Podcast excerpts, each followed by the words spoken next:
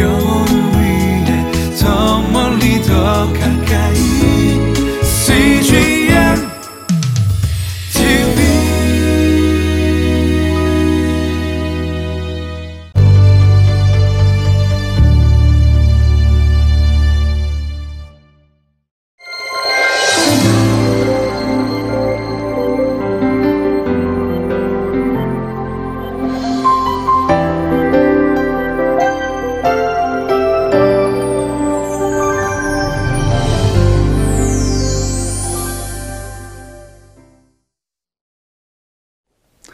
시편은 찬송, 감사, 간구 이 세 가지의 주제로 구성이 되어 있습니다.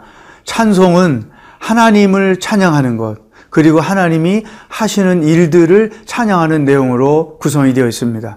오늘 시편 기자는 하나님을 어떤 분으로 찬송하고 있는지 함께 말씀을 묵상하며 배워보도록 하겠습니다.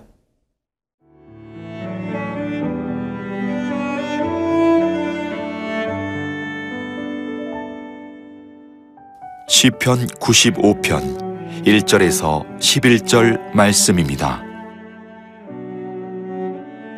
오라 우리가 여호와께 노래하며 우리의 구원의 반석을 향하여 즐거이 외치자 우리가 감사함으로 그 앞에 나아가며 시를 지어 즐거이 그를 노래하자 여호와는 크신 하나님이시여 모든 신들보다 크신 왕이시기 때문이로다.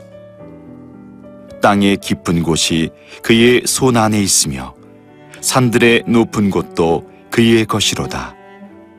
바다도 그의 것이라 그가 만드셨고 육지도 그의 손이 지으셨도다. 오라 우리가 굽혀 경배하며 우리를 지으신 여호와 앞에 무릎을 꿇자. 그는 우리의 하나님이시요. 우리는 그가 기르시는 백성이며 그의 손이 돌보시는 양이기 때문이라. 너희가 오늘 그의 음성을 듣거든 너희는 무리바에서와 같이 또 광야의 마사에서 지냈던 날과 같이 너희 마음을 완악하게 하지 말지어다. 그때 너희 조상들이 내가 행한 일을 보고서도 나를 시험하고 조사하였도다. 내가 40년 동안 그 세대로 말미암아 근심하여 이르기를 그들은 마음이 미혹된 백성이라 내 길을 알지 못한다 하였도다. 그러므로 내가 노하여 맹세하기를 그들은 내 안식에 들어오지 못하리라 하였도다.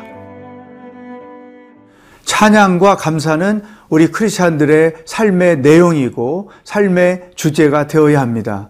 그러나 찬양과 감사를 하나님께 드리려면 하나님이 어떤 분이신지를 알아야 되고 동시에 하나님께서 내 삶 속에서 행하신 일들이 무엇인지를 알아야 가능한 것이죠.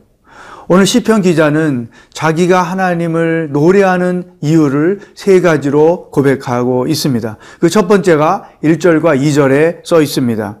오라 우리가 여호와께 노래하며 우리의 구원의 반석을 향하여 즐거이 외치자. 우리가 감사함으로 그 앞에 나가며 시를 지어 즐거이 그를 노래하자. 시편 기자가 하나님을 찬양하는 하나님께 감사하는 첫 번째 이유가 하나님이 자신의 삶의 구원의 반석이 되셨기 때문이라는 거죠. 어떤 삶의 자리에서든 하나님의 구원을 경험해야 우리는 어렵지 않게 하나님을 찬양하며 감사할 수 있습니다. 두 번째, 시편 기자는 3절에서 그 이유를 이렇게 고백합니다.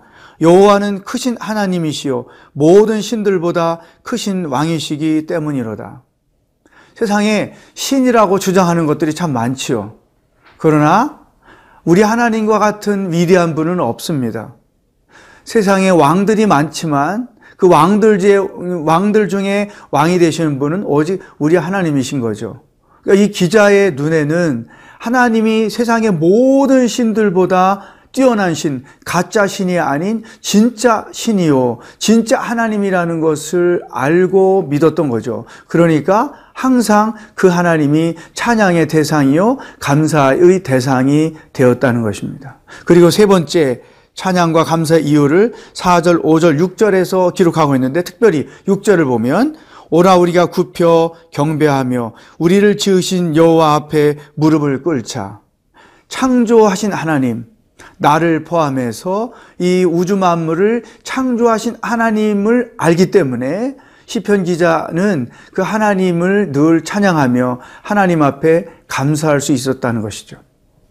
찬송은 저절로 나오지 않습니다.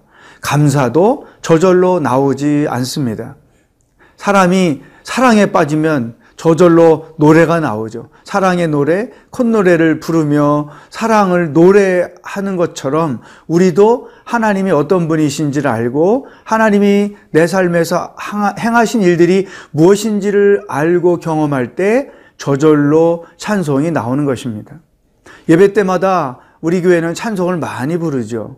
그런데 성도들 중에 보면 찬송을 하나님께 손들며 깊이 하는 사람들이 있는가 하면 입을 벌리지 않고 찬송도 하지 않고 심각한 표정으로 그냥 앉아 있는 사람들도 참 많습니다. 왜 그럴까 생각해 보면 내가 하나님의 구원을 경험할 때 입에서 저절로 그 구원의 하나님을 찬송할 수밖에 없습니다. 하나님이 나의 삶에서 행하신 놀라운 일들을 체험할 때 찬송은 저절로 나오는 것이죠. 그러니까 시편은 우리가 모두 이 하나님의 구원을 경험하고 하나님께 감사할 것들을 많이 경험하면 저절로 써지는 것입니다. 그러므로 오늘 우리의 삶을 한번 돌아볼 필요가 있습니다. 나는 얼만큼 하나님의 구원을 경험하며 살고 있는가? 내 삶 속에서 하나님이 행하시는 놀라운 일들을 얼만큼 나는 인식하고 있고 그것이 하나님이 하신 일들이라고 고백하고 있는가? 또 나는 하나님의 위대하심, 하나님이 유일하신 왕 되심, 하나님이 이 세상을 창조하시고 내 삶을 만드시고 우리 가정을 만드시는 유일하신 하나님이라는 것을 얼만큼 인식하고 있을까요? 이런 영적인 인식과 깨달음이 있을 때, 그리고 삶에서 그와 같은 것들이 경험될 때 우리도 시편 기자처럼 노래할 이유가 생기고 하나님의 구원을 찬양할 이유가 생기는 것이죠. 그런 경험을 하면 시편 기자처럼 우리도 자연스럽게 일상생활 속에서 찬송하고 하나님께 감사하는 것이 삶의 내용이고 삶의 방법이 될 수 있다는 것입니다. 이 찬양과 감사는 억지로 되는 것이 아닙니다. 구체적으로 체험할 때만 가능한 것이죠. 오늘 우리의 삶을 하나님 앞에서 돌아볼 수 있는 좋은 기회가 되면 좋겠습니다. 하나님께서 나를 죄에서 구원하신 것, 그리고 일상생활 속에서 그 어떤 위기나 어려움 가운데서 나를 구원해 주신 일들이 어떤 게 있을까? 또한 하나님께서 하나님 되심을 내가 느끼며 고백하는 것이 어떤 게 있을까? 이 가을의 계절에 하늘을 보고 또 단풍이 들어가는 땅을 보고 산을 보고 들을 볼 때 우리는 하나님의 창조의 솜씨를 느끼고 자연스럽게 그와 같은 모습을 볼 때 우리도 시편 기자처럼 찬송할 수가 있는 것이죠. 오늘 하루 구원의 노래, 창, 창조의 하나님을 바라보며 노래하는 하루가 될 수 있기를 축복합니다.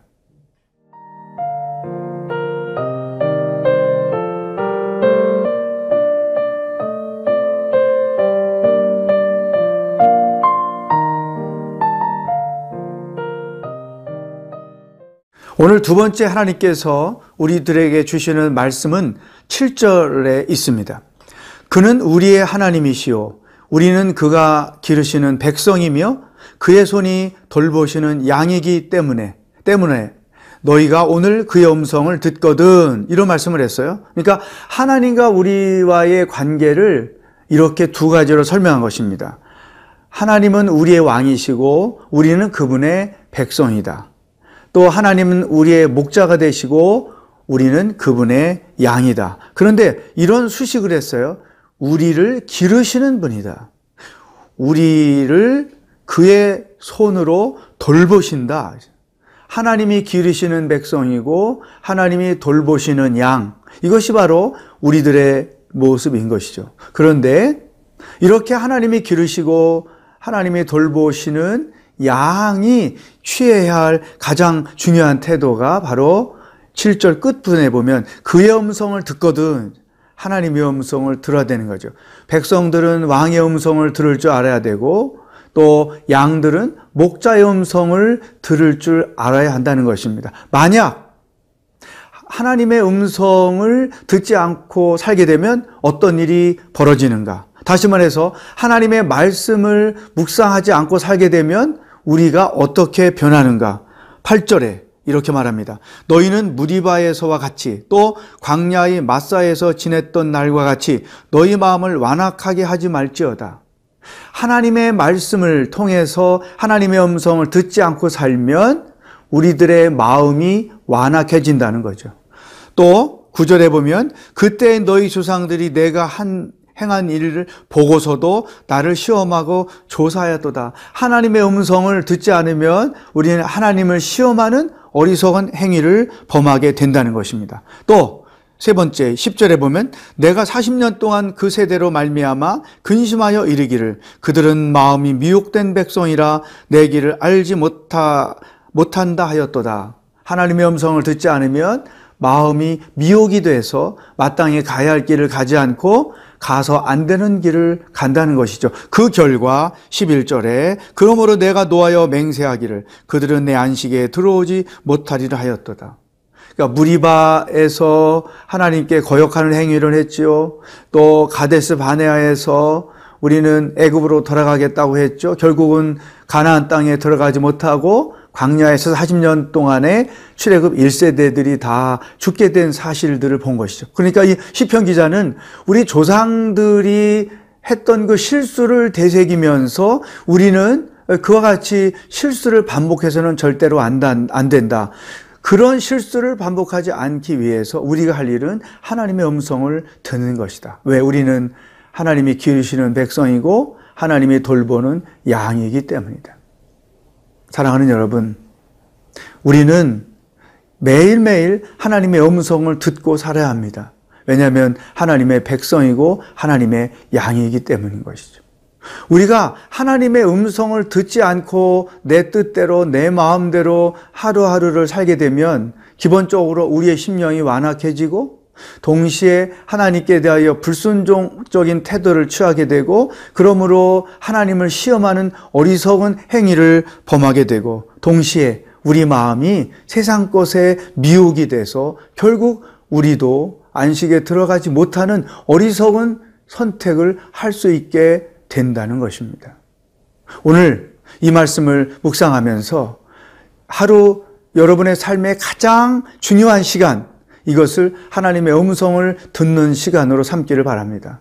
특별히 말씀을 묵상하고 오늘 하루를 내가 어떻게 살아야 하는지, 무엇을 생각해야 하는지, 하나님이 주신 음성을 듣고 그 음성을 들은 대로 순종하면서 하루하루를 살게 되면 우리는 결코 마음이 완악해지지 않을 것이고 우리의 마음을 뺏기지 않을 것이고 하나님의 뜻 가운데 살게 될 것입니다. 그럴 때 우리는 하나님께서 우리의 삶 가운데 행하시는 놀라운 일들을 경험하면서 자연스럽게 찬송하는 삶의 여정이 될 줄로 믿습니다. 기도하겠습니다. 하나님 아버지, 우리의 마음이 늘 하나님의 말씀으로 채워지기를 원합니다.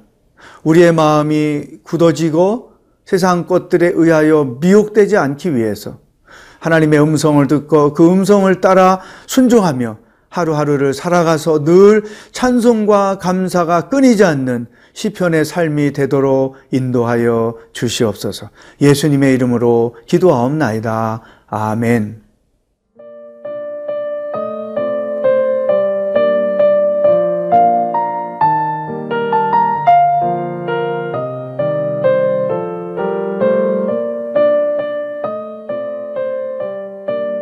이 프로그램은 시청자 여러분의 소중한 후원으로 제작됩니다.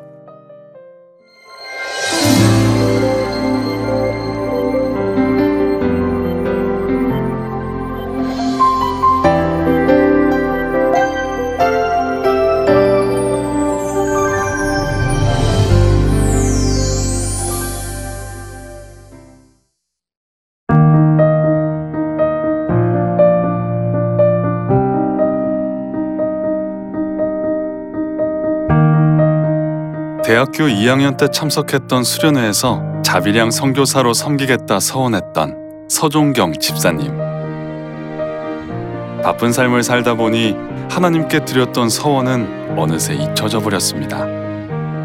군대를 가고 또 취업을 준비하면서 까맣게 잊었는데 회사에서 인도 지역 전문가를 모집을 하는 기회가 있었습니다.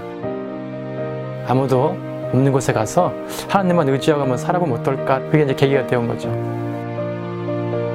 낯선 문화. 광야 같았던 타문화권 생활은 생각 이상으로 어려웠습니다. CNTV의 위력은 저희 생각한 것보다 큰 것 같습니다. 생각지도 않았던 사람들이 하나님을 알게 되고 또 하나님을 잊었던 사람들이 하나님을 새롭게 만나게 되고 그런 것 같아요. 아침 저녁으로 하나님의 인도하심을 구하고 또 하루의 삶을 돌아보면서 CNTV를 좀 더 많이 보게 되었어요.